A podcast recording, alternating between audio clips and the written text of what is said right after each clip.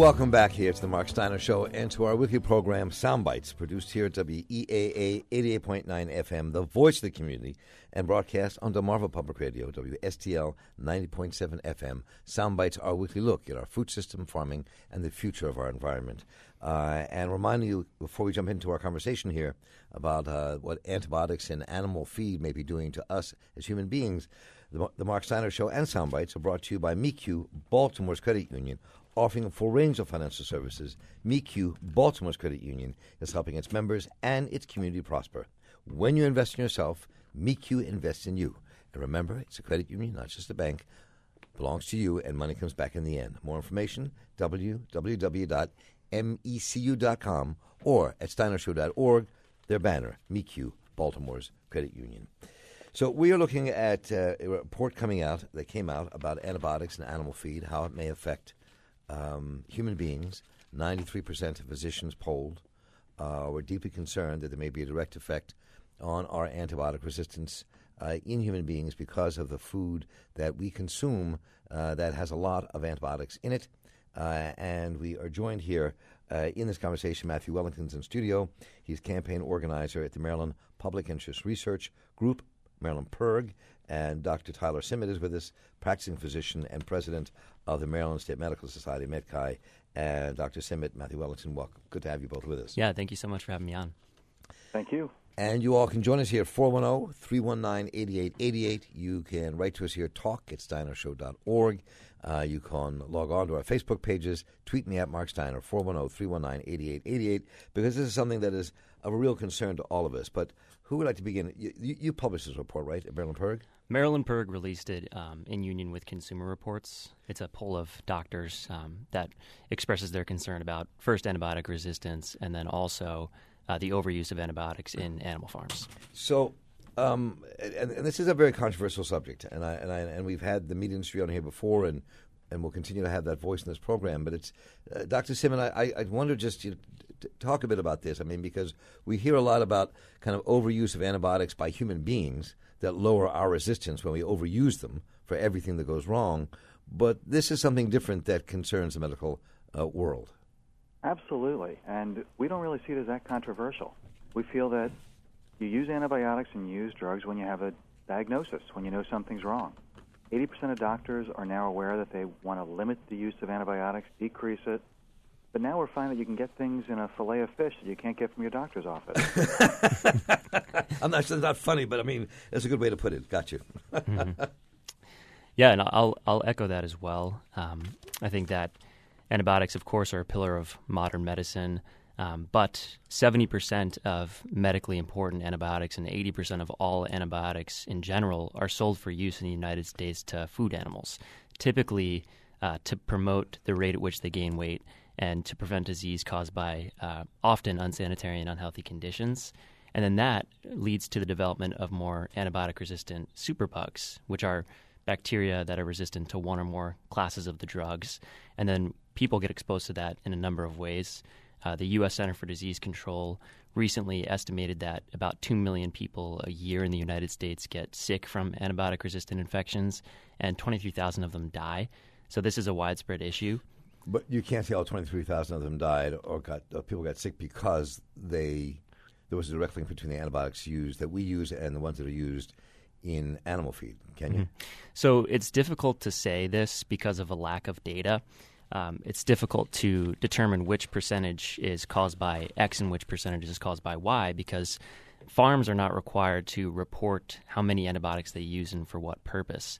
Um, so without that data, we can not definitively say um, this was caused by this and this was caused by this, but every one who's looked at this issue in the medical world, major public health organizations like the World Health Organization, the Center for Disease Control, the American Medical Association, and now with this poll, regular doctors and nurses and health professionals that are on the front lines of it all think that the link is um, clear that antibiotic resistance is propagated by the overuse of antibiotics in animal farms, and that people getting infected with antibiotic resistant infections is on the rise because of that. So, uh, talk a bit about the research and literature you know about Dr. Cymet that, that, that tries to make these connections. Well, actually, I just wanted to share some of my experience to reinforce what he was saying. Please do, please do. First is that the resistance is individual. The people who take more antibiotics themselves and get more antibiotics in different ways develop resistant bacteria on their bodies. Um, the second thing is we all see in practice that we're using two antibiotics for things that we used to use one antibiotic for.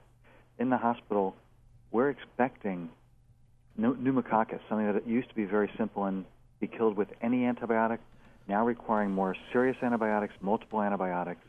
And the people who come in with what we call partially treated infections, infections that look like an infection but may or may not be full blown, is increasing. And some of it is that people take antibiotics that they have left over, and some of it is that um, they're getting antibiotics other other places. Mm-hmm. So it is a changed picture. And just to add in, the purpose of this report was to try to establish what first the medical community um, thinks about the issue of antibiotic resistance, if they're concerned about it, and if they're concerned about the use of antibiotics on healthy animals in livestock for things like growth promotion and disease prevention. And just to outline some of the findings really quickly. So, first, um, which you had mentioned in the beginning, the overwhelming majority of doctors, 93%, um, expressed concern about the common meat industry practice of administering antibiotics uh, in low, low doses in feed to animals that aren't sick for things like growth promotion and disease prevention. Um, additionally, the poll found 97% of doctors expressed concern about the growing problem of antibiotic resistant infections. Um, and then, furthermore, just to include a couple of other interesting and um, findings, well, first, 85% of doctors report that one or more of their patients had had either a presumed or a confirmed case of multi drug resistant infection in the past 12 months. Uh, of those doctors that treated either a confirmed or a suspected case of a multi drug resistant infection, 35% had a patient that either died or suffered serious consequences from the illness. And that number gets even higher for uh, doctors that work in both outpatient and hospital settings. And Dr. Cymet uh, mentioned in the beginning, 80% of doctors polled um, agreed that their practice or the hospital they work for is actively trying to minimize the inappropriate prescribing of antibiotics to their patients. So the and medical community major is groups trying to convince doctors not to give antibiotics just because the patients want them. Mm-hmm. The American Academy of Pediatrics is working to limit the use of antibiotics in children to avoid using them when they have viruses, sore throats, coughs, colds, runny noses, things that don't need it. And the Choosing Wisely campaign is an initiative of the American Board of Internal Medicine. And they're also going out and telling doctors limit your use to when it's medically necessary because otherwise it won't be there. Mm-hmm. That's why what PIRG is doing is so important. If we're trying to limit the use in the smaller percentage, 30% of the use of antibiotics, no matter how much we limit it, the exposures are going to be there. You know, it's, it's funny. I, I, every time I have this conversation, I think about my father, who was a physician. And even in the 50s and 60s and 70s, when he was at the height of his practice, um, and he practiced almost until the day he died, and he was in his late 80s, but, but he always made this point. He refused to give antibiotics out. Mm-hmm. Even then, he was saying, this is going to, it's, it's dangerous. And I, I you know, so I, I think now, now we're seeing the research come out to kind of say kind of his intuitive science was, was maybe right. So, but I wonder, you know, when we look at studies like uh, the, in the New England Journal of Medicine in, in, in 2002, uh, they had a study that showed that uh, uh that Cipro-resistant bacteria that, uh, that, that that people got from eating pork contaminated with salmonella. Um, uh, that that this that, that, that, that, they tied it to that, and Mm-hmm. another one from the same journal a couple of years before found that 20% of all ground meat in supermarkets contained salmonella um, and uh, and 84% was resistant to at least one form of antibiotic. So, uh, Dr. Simon, I mean, this is this is part of the problem, though. I mean, we, there, these reports and studies have been done that create these links after the fact in terms of studying the meat and studying what goes on. But because of the restrictions, it's been really difficult to kind of make a definitive link to say yes, this is fact. There's not a direct link, but there's evidence overall of what's going on. We know that 20 years ago, 96 to 97 percent of all pneumococcus was susceptible and would re- respond to penicillin. Now it's about 15 percent.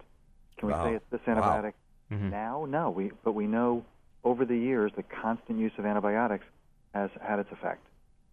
Mhm. There was a great frontline special about this issue recently, Right, right. And uh, that was one of the problems that they tried to tackle. He looked, they looked at um, different studies going on from Arizona to Pennsylvania trying to link the uh, antibiotic resistant infections directly from this animal to this human. Uh, and the constant problem that came up was the lack of data, um, was the lack of use data from the farming operations.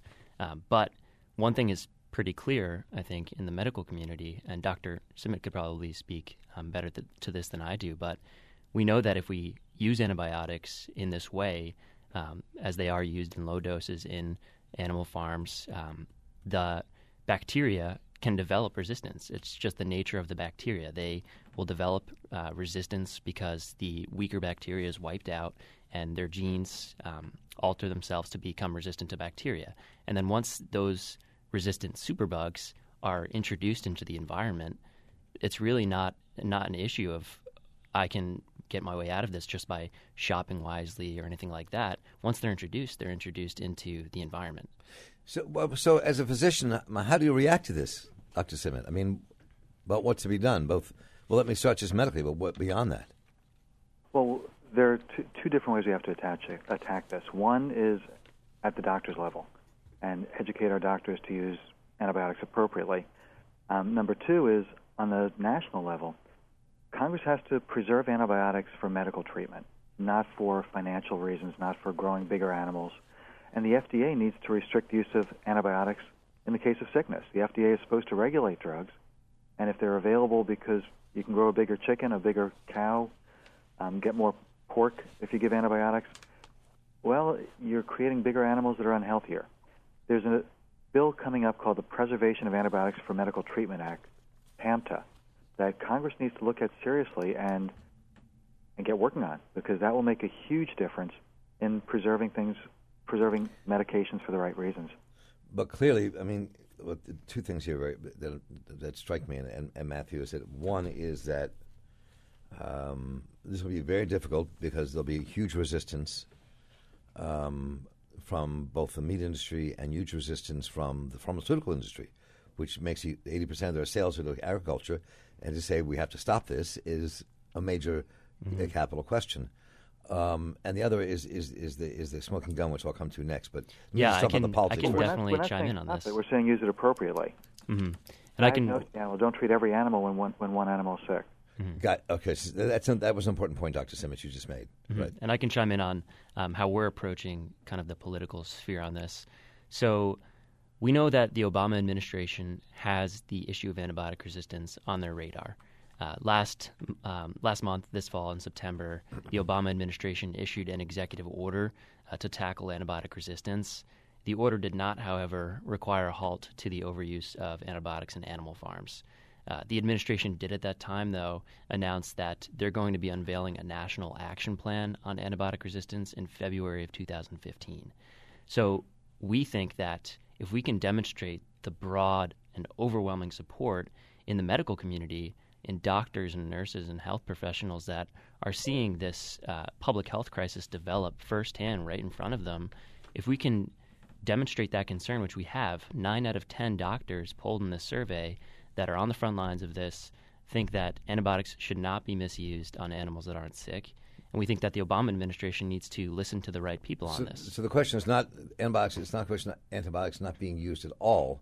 It's mm-hmm. a question of being misused and how they're used. Exactly. Yeah. And quantities that they're used. Exactly. We we want antibiotics to be protected and used um, for the right reasons, not on animals that aren't sick for things like speeding the rate at which they gain weight or uh, preventing disease caused by just really unsanitary and unhealthy conditions. Well, given, pardon me, they're, they're, a prescription for people. They should be a prescription for animals. Mm. Right. Uh, but the other part of this is has to do, it seems to me, with. I mean, there are other there are companies I think in the meat industry who are who are taking this seriously and who are cutting back. I mean, Perdue's made its announcements as of well course. as about yeah. about cutting back um, because I think one is consumer pressure, but other may be the science as well.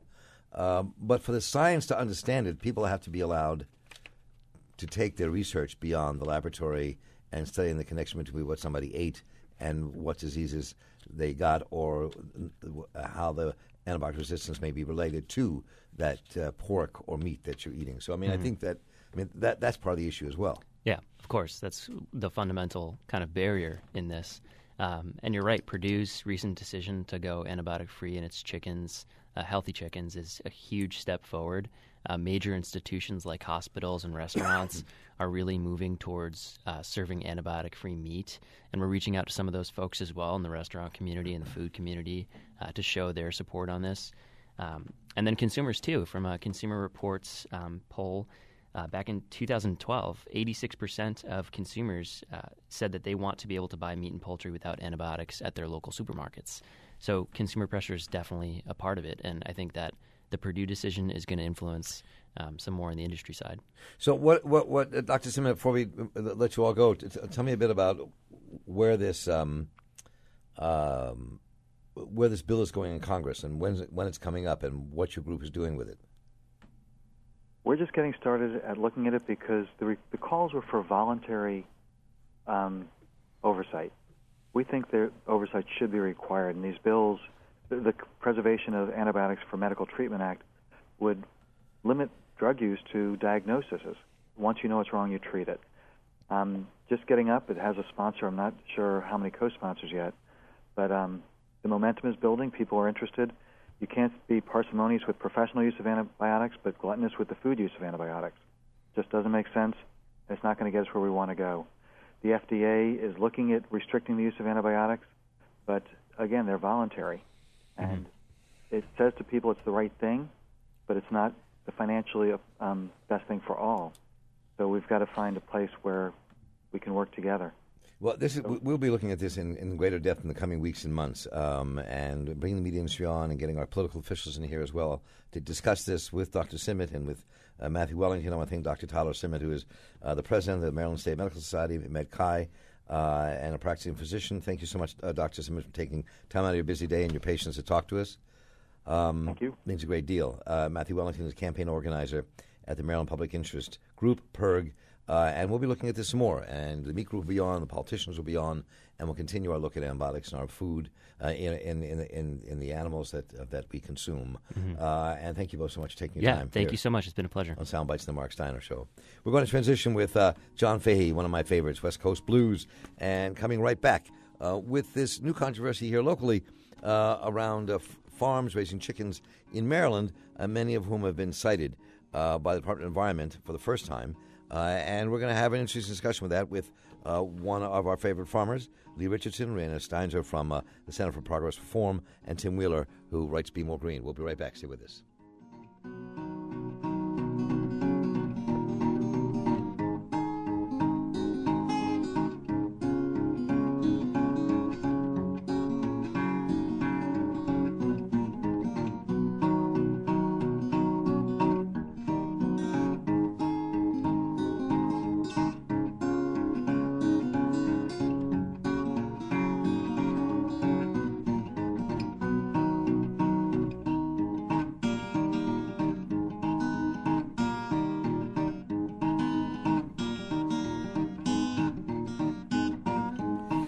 Welcome back. This is Marc Steiner. Welcome back here to the Marc Steiner Show and Soundbites. We're about to talk to Tim Wheeler, reporter for B'more Green, the Baltimore Sun's environmental blog, Rena Steinzor, who is president of the Center for Progress Reform, professor of law at the University of Maryland, Francis King Carey School of Law, co-author of several uh, CPR papers on various aspects of Chesapeake Bay pollution with the chicken industry and MDE's regulatory posture towards them as a principal topic, and Lee Richardson, a grain and poultry farmer and Farm Bureau member in Wicomico County, and Tim Rena and Lee, welcome. Good to have you with us.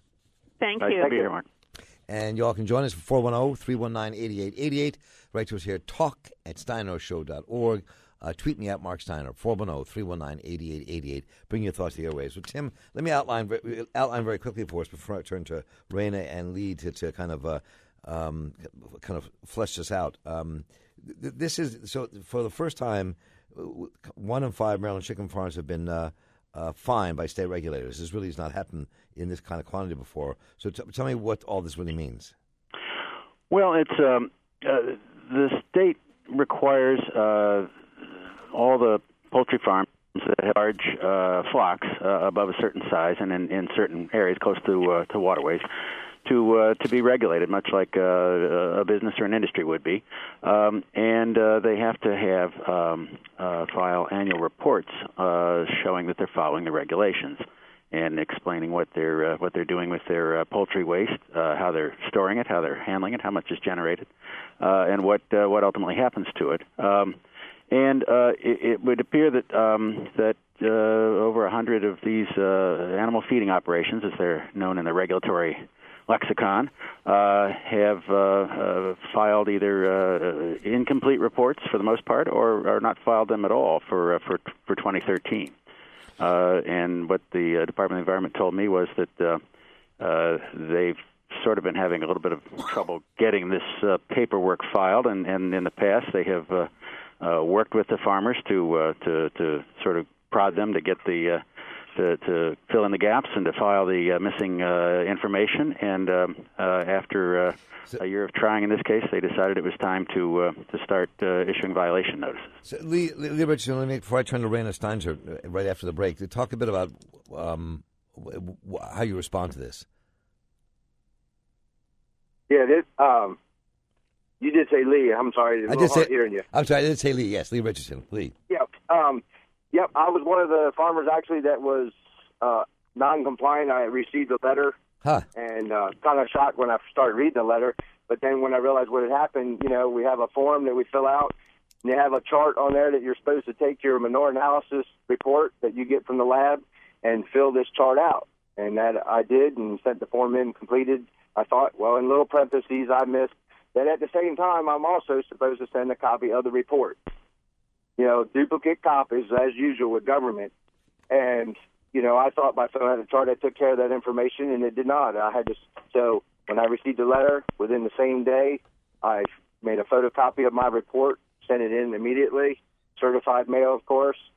And in Feb, this was in January, and in February, I received another letter, same violation. Well, I have to call up there this time and find out what's going on.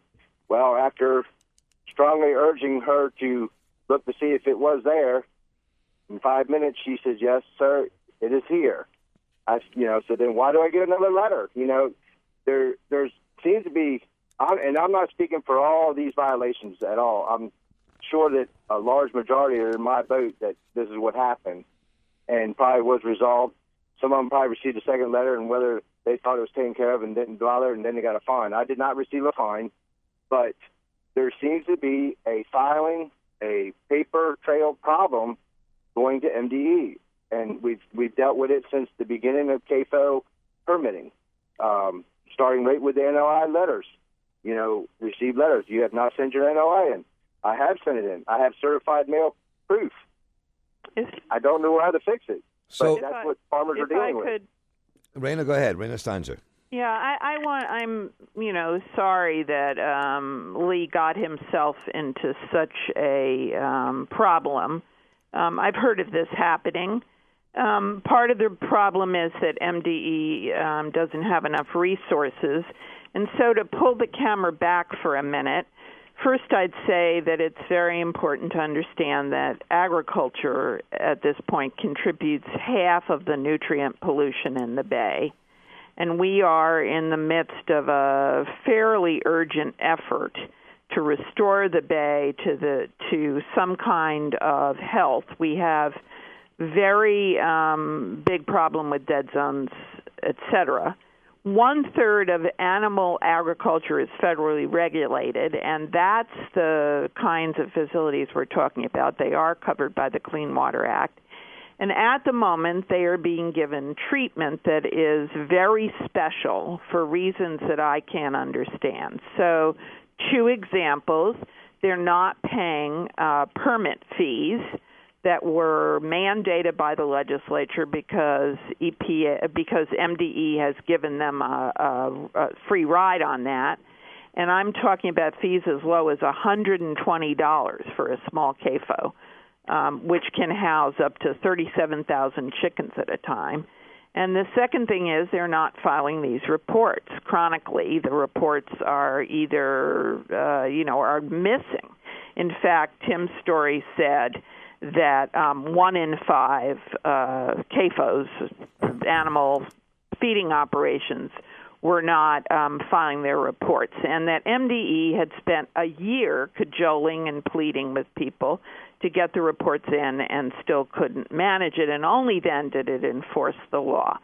And, you know, I just say, as an average person who, uh, you know, is among other things a taxpayer in Maryland, I don't get uh, this kind of um, exception when my uh, bill from uh, WSSC comes in, or when I, um, you know, go above the speed limit, or Right. if I'm a small business, I don't get my fees waived. And so my question is, why why uh, is the chicken industry so special? right, so and we have to a very quick break. I'm going to come back and kind of explore where this disconnect is and whether it is in the bureaucracy, is it in the way the system is organized, uh, what are we looking for here, and we'll wrestle with that as soon as we come back from this break. Stay with us.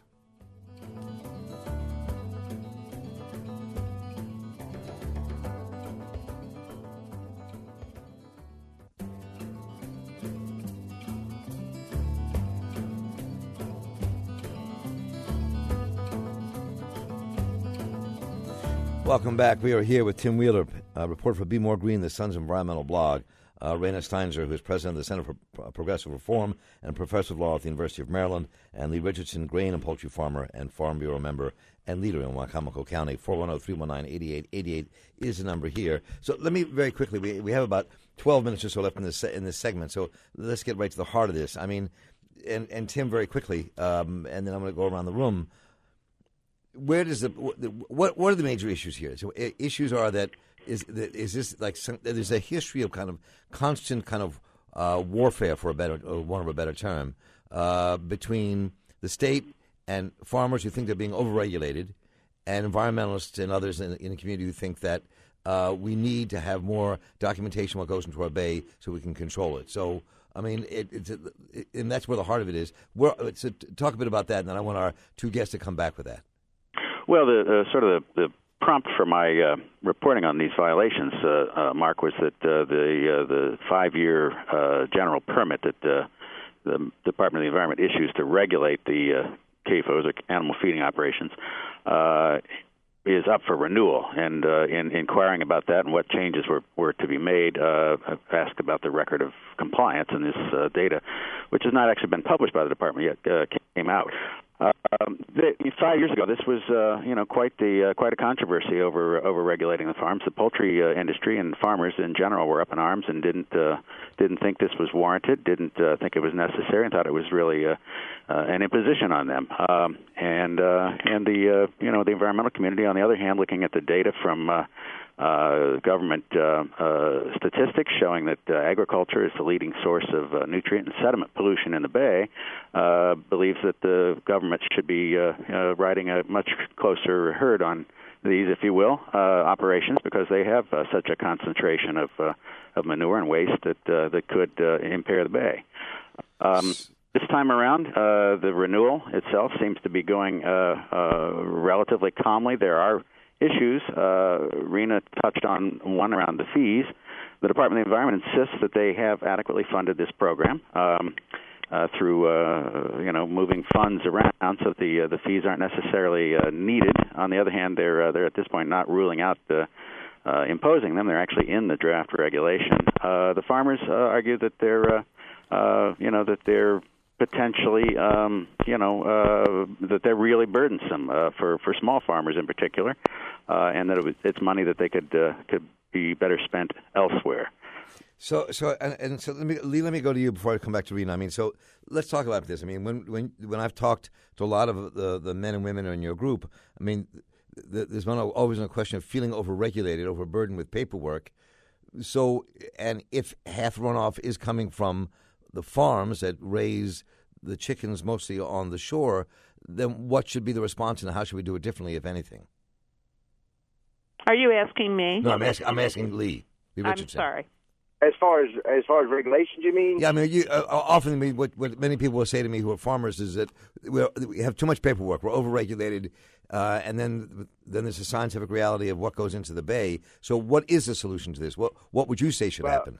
Well, flat out, you know, I'm I'm more of a common sense fact kind of guy. So, you know, when they sit there, you know, we always get the same preaching that half of it's coming from, you know, the farms, and you know it's a by a model, and these models are being proven wrong. You know, and, and when the 2017 numbers come out um, for TMDLs and all, I think you're going to see a big change because they've actually got factual information. You know that's coming out from research, but of course, when we come out with some new information, it has to go through a rigorous, you know, um, uh, set of study or I mean peer reviews to get it into the work. So um, I have a little problem with that to start with. Second of all, it's paperwork. Farmers hate to do paperwork. I'm sorry, we just do. We we spend our time outside. We're trying to get work done. The last thing I want to do come home after dark and do a bunch of paperwork. I'm sorry, it's just not what I like to do, and I know it's not what other farmers like to do. We're doing the best we can. We try to get it done. We hate it. We're against it. And really, all in all, what I've seen on my farm and what has changed over the last five years or ten years, it ain't been a damn thing to do with paperwork. That paperwork has not changed one thing, other than what the government knows or tried to prove to them or tell them. But it hasn't changed anything I do on my farm. I still had a nutrient management plan before. I still have one now, and I still follow it. And I tried to grow as much crop with as little as manure or little as fertilizer as I can grow it because I'm in it to, to make a profit. Yes, I'm not here to suffer, you know, and just barely make ends meet. I'm here to make a profit too, but not at the expense So- of the environment. So I, I think that Lee makes this point here, Rena. Let me let you jump in here. I mean, I think one point that Lee made is crystal clear is that it, it hasn't changed the nature of things um, uh, and the nature of what happens to the bay. So it, maybe there needs to be an alternative response of something. Well, um, I don't think we've given the TMDL is a uh, groundbreaking development, and we haven't. We need to give it a chance to work. But let me respond directly. You know, I'm a mother, and I run a household, and I don't like to do paperwork either. I mean, every time I have an insurance claim or my kids need something for school, I got to fill out paperwork. This is a fact of life. I think when you look uh, very clearly at what Lee is saying, he's saying, trust uh, me. Um, I'm going to do it, and you don't need to check up on me. And this is not a realistic thing for anyone to expect in this world. Um, we all have to demonstrate to the authorities that we're doing what we were asked to do, and we have to pay the costs of um, our behavior. I pay uh, for sewage chicken farmers should pay for the clear pollution they're contributing to the bay. The idea that this is all a big mistake that came from shaky modeling is is quite um, amazing to me that someone should be saying that at this late stage. Um, the Bay is in serious trouble, and it's worth billions of dollars to the Maryland economy, not to mention being one of the most precious natural resources on Earth. So, um, I'm curious, Tim, and then very quick, we'll, we'll wind up here. We have four minutes left in this segment, so uh, um, make this kind of quick from all of you. Uh, is I mean, what this kind of these fines mean, and where you think this next step takes it um, in terms of the, the farmers and MDE. Tim? and then and then settling for for much less or even waiving them. So we'll see if they you know actually collect these. This may have been a way of getting farmers' attention after having tried without success to get others than Lee to, to respond to those letters. Um, one of the reasons for these annual reports uh, i i is because the state uh, only inspects about a fifth of these uh, animal feeding operations every year. I mean, so uh, physically uh, these person. reports are really these reports are really the only way that the uh, the state has of knowing that these farms are, are doing what they're supposed to do. I, I wonder if, if, if that's part of the problem. Very quickly, but Lee, we have three minutes left. But very quickly, Lee and then Rena, should there be more physical inspections than Lee, rather than uh, uh, just paperwork? Lee, I, on my my opinion, I have no problem with it. I mean, you know, I'm subject to be expect, inspected anytime, just like all the farms are that are CAFOs. So I mean, I don't have a problem with that. I mean, I don't you know what they think they're going to find, but you know, they're more than welcome to continue to do it or do more. I don't, I don't really see a problem with that. So, so, Ray, I mean, is is that part of the issue? You said there was not enough money in MDE to do it. Maybe uh, part of the thing is more physical interaction as opposed to just forms. Well, I think that would be ideal. I agree with that. Um, but we have a system now where we're trying to get the industry that requires the inspections to pay the cost for the government rather than um, putting it on the general taxpayer. And that's not happening here. But I certainly agree with you that uh, physical inspections are far better um, in the absence of those that, that we need paperwork, just like we do in every other walk of life. So I mean, I, we have. So where's this going to end up? I mean, this this this because I mean, as long as 22 years I've been on the air here, I've been covering this and really more intensely in the last five years with sound bites, um, and this has been an ongoing conflict. So I'm curious, very quickly to close it out, Tim, very quickly. Well, where do you think this goes next? Well, it's going to have to basically continue as is uh, for the time being, unless and until the you know uh, Lee and his uh, uh, colleagues are counting on the uh, 2017 reevaluation of the Bay TMDL to show that farms are uh, doing their share and, and maybe more than their share, so they don't uh, need to be subject to all these regulations. Uh, on the other hand, uh, there are those who think that the uh, you know that the TMDL isn't getting to all the problems yet, and uh, I mean one of the uh, one of the things that's out there that's kind of this is isn't modeling; it's actual water quality measurements. The Choptank River, uh, which is on the Delmarva Peninsula, and it's primarily a, a Maryland-driven uh, uh, watershed. Uh, phosphorus levels, nutrient levels in that river are still going up, and it's primarily a, an, an agricultural watershed as well. So the question then is, you know, if the modeling is wrong, then why are the levels still going up there? So we have to stop here, but I will like to invite the three of you back for a much longer conversation um, and, and to, to, really kind of wrestle with this in some deeper ways when we talk about the MDL, when we talk about the PMT report coming out, uh, and more on how this will affect the future. Uh, so I really want to thank the three of you so much. Tim Wheeler, uh, B'more Green from the Baltimore Sun, Rena Steinzor, who is president of the Center for Progressive Reform and professor of law at the University of Maryland School of Law, and Lee Richardson, who is a grain and poultry farmer and an active member of the Farm Bureau in Wicomico County. Thank the three of you so much, and look forward to a longer, more in-depth conversation time in the next month or so. Thank you very thank much. You, Thank y'all. Thanks. You're listening here to Soundbites, produced here in Baltimore out of WEAA 80.9 FM, the voice of the community, and broadcast at Delmarva Public Radio, WSDL 90.7 FM. Uh, and we're about to hear a piece produced by former Soundbites intern Maggie Dyer and producer Mark Gunnery. They visited Hidden Harvest Farm in the Greenmount West neighborhood of Baltimore earlier this year. Enjoy.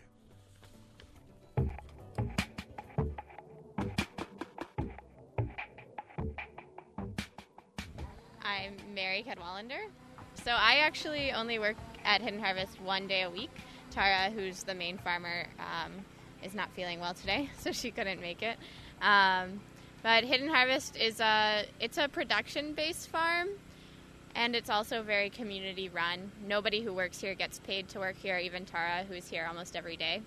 The production is mostly um, vegetables. Um, we have a few fruit trees that are just starting to produce. We also grow a lot of flowers and herbs. Um, Tara um, knows a lot about medicinal plants, um, and so she makes tinctures and that sort of thing, which aren't for sale but are used by the community members who volunteer here. Um, we also have chickens and bees. Um, the chickens are taken care of by a chicken co op who reap all the benefits of the eggs that come out of that. Um, and the bees have just been here a year, so we haven't produced any honey from them yet. Well, they're producing honey, but we haven't harvested any yet. The crops that you collect here, where do you sell those? The vegetables get sold um, at a weekly farm stand that we have on Tuesdays from 5 to 7 p.m., just right out on Calvert Street.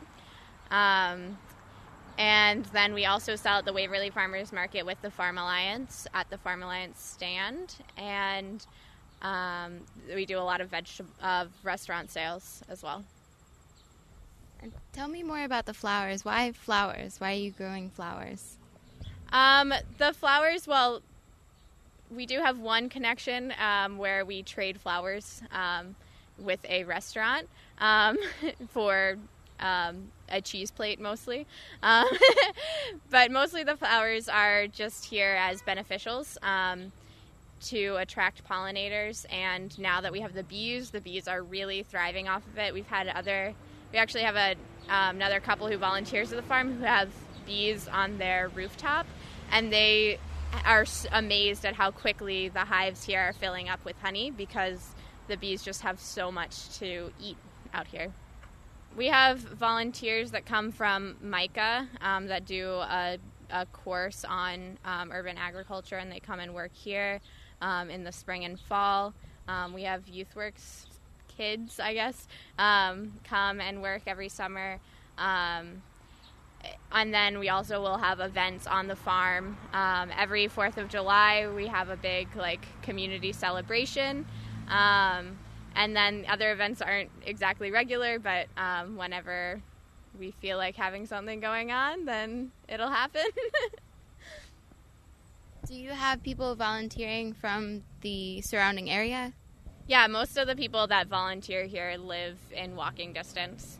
And there are people, there are probably about five people who volunteer regularly. And then there are people who will just come by for the day and work for a little bit and get a bunch of greens or something to take home with them. What made you decide to start working with Hidden Harvest? So I actually work for the Farm Alliance, um, and it's part of my job to work with Hidden Harvest. But I also love coming here, and I've become a member of the Chicken Co-op. I was a Peace Corps volunteer um, until November of 2013, um, and I was working in agriculture. And when I came back to Baltimore after that, I realized that there was a lot of the same food security issues here as there were in my community in Senegal, West Africa. What what is the chicken co-op? So there are five people who are members of the chicken cooperative. Um, we buy food for the chickens and on a rotating basis and come and take care of the chickens on a rotating basis. So you'll have two to three morning or afternoon shifts where you have to come either let the chickens out or put them in and give them food and water, and you get to pick up however many eggs are there when you come. What are the issues of food security that you're talking about? Mostly just like access to fresh, affordable, healthy vegetables in the city. I guess in comparison to what I was working with in Senegal, most of the people I was working with were subsistence farmers, and so they were growing their own food and couldn't grow enough. And similarly, in Baltimore City, people are working really hard and making as much money as they can and don't have enough money to afford the food that they need for their family.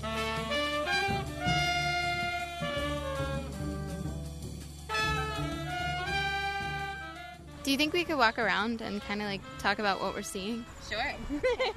so this bathtub here is um, where we um, clean all the vegetables after we've harvested them before they go to whatever the sales outlets are that they're going to.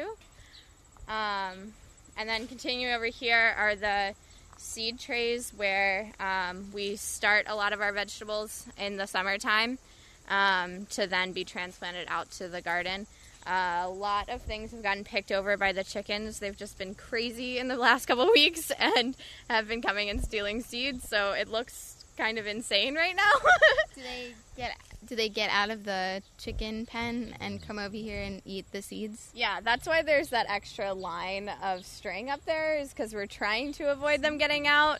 The fence has kind of like fallen a little bit lower as the summer's gone on and um, I think it's time to clip their wings. what are you starting for the fall? This fall, I don't think we're gonna actually be putting too much more stuff in. Um, where the soil has been kind of um, difficult this season. It's a little hard and getting and pretty clayey. So as you can see in a lot of places where there's, it looks like just like a scatter of little plants coming up. Those are that's cover crop that we're putting in in a lot of the beds. Um, we'll probably do some like root vegetables and stuff. Um, we've got some cabbage seeded, um, but we're not gonna do too much into the fall this year. We're gonna kind of let this be a restorative year for the farm. So yeah, over here um, we have some watermelon. We passed by some chard and um, collard greens the kale's mostly finished. Um, those cucumbers are mostly finished, but you can see one hanging down. It's a little yellow circular cucumber. Um, they're called lemon cucumbers. They taste mostly like regular cucumbers, but they're a little more fun. Um, back in this section, you can see there's some more kale up there. Um, we've got some fruit trees scattered around. Uh, most of those are about three or four years old. Um, been here about as long as the farm has. Um, and so a few of them are just starting to produce. Um, I got to eat one tiny little peach this summer. Um, and then we also have a um, solar dryer that was donated by a friend. Um, it's super easy and great for drying any fruits or vegetables or herbs that you want to. Um, it's a nice alternative preserving method. We also have some chickpeas around here, which actually come into the recipe I was going to tell you guys about. Um, What's your position at the Farm Alliance? I am the assistant coordinator. It's an AmeriCorps position. I actually only have one week left. Um, and yeah, so I, I work with um, directly with three of the farms um, on three different days of the week, and then two days a week I spend in the office helping coordinate um, like the farmers market stuff. Um, I am the one who pays everybody out at the end of market. We have a shared EBT machine that I'm responsible for keeping track of um, and figuring out the pay, payouts to each farm on that. We also do a double dollars program so that all of the farms in their neighborhood sales can um, sell produce to people with food stamps or any other um, food benefits for um, like it's basically like a two for one deal. So you get you pay for one bunch of chard and you get another bunch for free to that person and thanks to grant money that allows us to do that. So the farms are still making the money off of it so the recipe that um, we have is one of Tara's favorites: um, sliced cucumbers, um, fresh tomatoes, and chickpeas. Um, it's especially really nice if you have fresh chickpeas that you don't that don't come from the can, um, and you don't even have to boil because they're just fresh and ripe and haven't dried out yet. Um, and then you can add in just like fresh onion and salt and pepper. Cumin and coriander are really good in there. If you like it spicy, you can add some spice to it. If you've got fresh basil or mint, that goes in really well.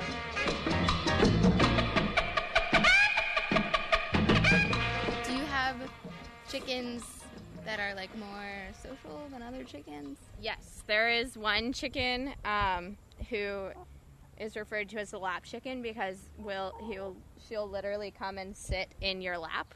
Um, they're super friendly. They're we um, the older girls especially are really friendly. Um, the new chicks, which it's hard to tell anymore that they're younger because they're nearly the same size. Um, but they're a little more afraid of people, and I think it's probably also because they're just lower down in the pecking order and they're generally afraid of everything. Um, but yeah, they're they're super friendly. Sometimes it's not very good because they'll come and snatch food out of people's hands. um, Oh but they're also really sweet, and it's really fun when like kids come by and stuff and can like really like pet a chicken and not have to be afraid of it, um, which is especially neat in the city when people have never seen any farm animals and mostly just seen cats and dogs. so they're very social. They're very responsive um, to people.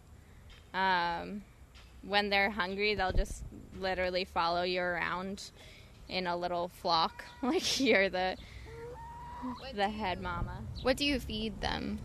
Um, we buy a organic pellet feed from Hal over in Hampden, actually. Um, yeah. Um, so we just take take turns. Um, there's like a little put a star next to the next person's name when it's their time to buy feed. What's the history of this lot? Um, so we have it as an adopt a lot. Um, I think for years before it had just been kind of abandoned green space. Um, I don't know what was here before that. How do you feel in general about farming in the city? Are there other kind of regulations that make it difficult? Are there issues with the city that make it easier, like the adopt a lot? Like, what's your general sense of that? Generally, I think it's getting easier with the um, new urban ag laws that are coming up um, from the Office of Sustainability. Um, Is that, is, that, is that a Maryland thing or a national thing? it's a Baltimore City um, thing. Um, they're gonna um, make a lot of city-owned lots um, uh, like up for lease for I. It's something like a hundred dollars a year or something. It's um, really affordable. Um, I think that urban farming is important for people to have access um, to not only like very local food, but also to um, to the process of growing your food and having access to green space. Um, there are lots of health benefits, not just in eating the fresh vegetables, but also in farming and being outside. Um, and I think that's really important that people get educated on that. Um, and at the same time, Baltimore doesn't have enough land to really sustain itself within the city. Um, so it's it's important, and I'm glad that the city is um, kind of supporting supporting the use of the land where we have it. Um, but it's not it's not the answer to our whole food system problem.